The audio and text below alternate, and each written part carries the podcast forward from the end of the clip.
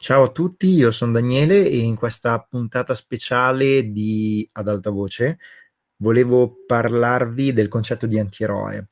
Perché parliamo del concetto di antieroe? Perché nella discussione, nel seminario che abbiamo fatto martedì sera, dove abbiamo parlato di Void Knight, la mia nuova idea per gioco di ruolo ispirata a The Vast in the Dark, a un certo punto è venuto fuori il concetto di antieroe e io per primo non sono riuscito a, dif- a definirvelo, mm, mi sono limitato a citarvi il fatto che ehm, Christopher Vogler lo avesse definito molto meglio di quanto io potessi ricordarmi.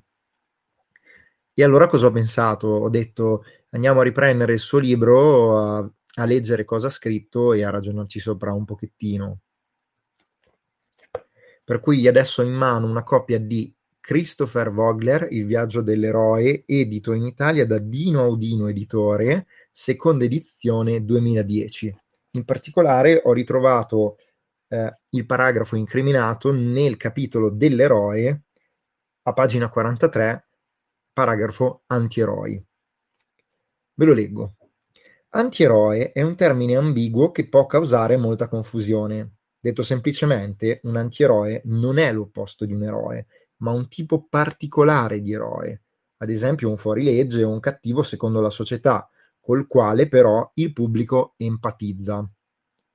Ci identifichiamo con questi outsider perché ciascuno di noi, prima o poi, si è sentito ai margini proprio come loro. Gli antieroi possono essere di due tipi. Uno, personaggi che si comportano più come eroi convenzionali, ma hanno una forte impronta cinica o un lato ferito, come i personaggi interpretati da Bogart in Il grande sonno e Casablanca. 2. Eroi tragici. Figure centrali di una storia che potrebbero non piacere e non essere ammirate e le cui azioni potrebbero persino essere biasimate. Figure come Macbeth o Scarface o la John Crawford di Mammina Cara.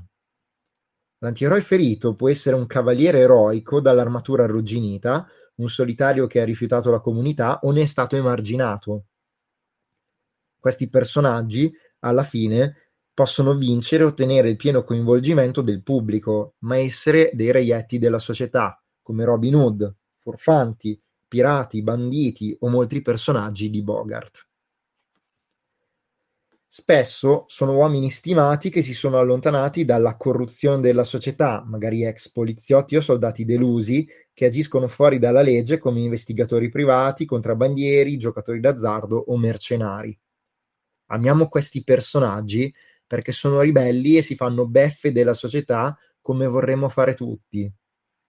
Un altro archetipo di questo genere è rappresentato da James Dean in Gioventù bruciata o La Valle dell'Eden, o dal, gevo- o dal giovane Marlon Brando, il cui personaggio in Il selvaggio esprime l'insoddisfazione di una nuova generazione nei confronti della vecchia. Attori come Mikey Rourke, Matt Dillon o Sean, o Sean Penn portano avanti la tradizione. Il secondo genere di antieroe si avvicina all'idea classica dell'eroe tragico, ne fanno parte eroi imperfetti che non sconfiggono i loro demoni interiori o ne sono colpiti e distrutti. Possono essere intriganti, avere delle qualità ammirevoli, ma alla fine il difetto trionfa.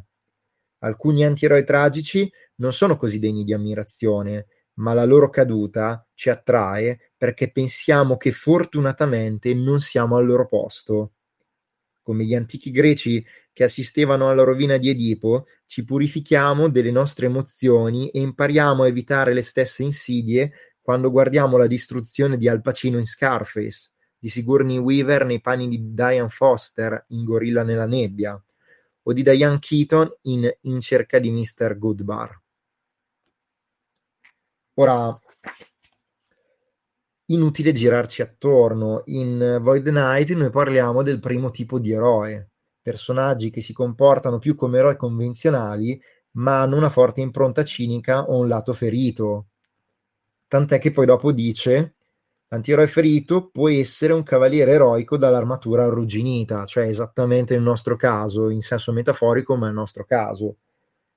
e penso che a questo genere di antieroi facciano cioè di questo genere di antieroi facciano parte anche personaggi come Marv di Sin City oppure Callan mi pare che si chiami eh, lo interpretava Bruce Willis il protagonista della terza storia di Sin City eh, quel bastardo giallo.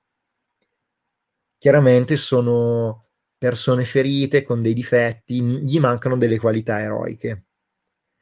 Invece l'altra mh, categoria di eroe, quello tragico, quello classico, come dice Vogler, e lo ritroviamo, a, cioè io mentre leggevo pensavo appunto a Edipo, poi dopo il testo lo riporta, ma non solo Edipo, um, per esempio lo stesso Prometeo che ruba il fuoco agli dei eh, per darlo agli uomini e per questo viene punito, è un eroe per gli uomini ma subisce la più grande punizione possibile.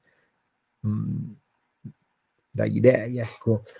Um, ma non solo, mi sono venute in mente anche le figure di Feanor nel leggendarium tolkieniano e non solo Feanor ma anche Turin Turambar.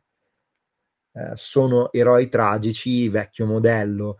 Eh, penso che io non sono un esperto di tragedie greche, però penso che questo processo si chiami catarsi, ossia quando tu eh, senti che la dannazione dell'eroe è la tua sal- salvazione, si può dire salvazione, uh, perché tu non sei come lui, tu ti consoli del fatto di non essere come lui, anche se questo eroe è un grande.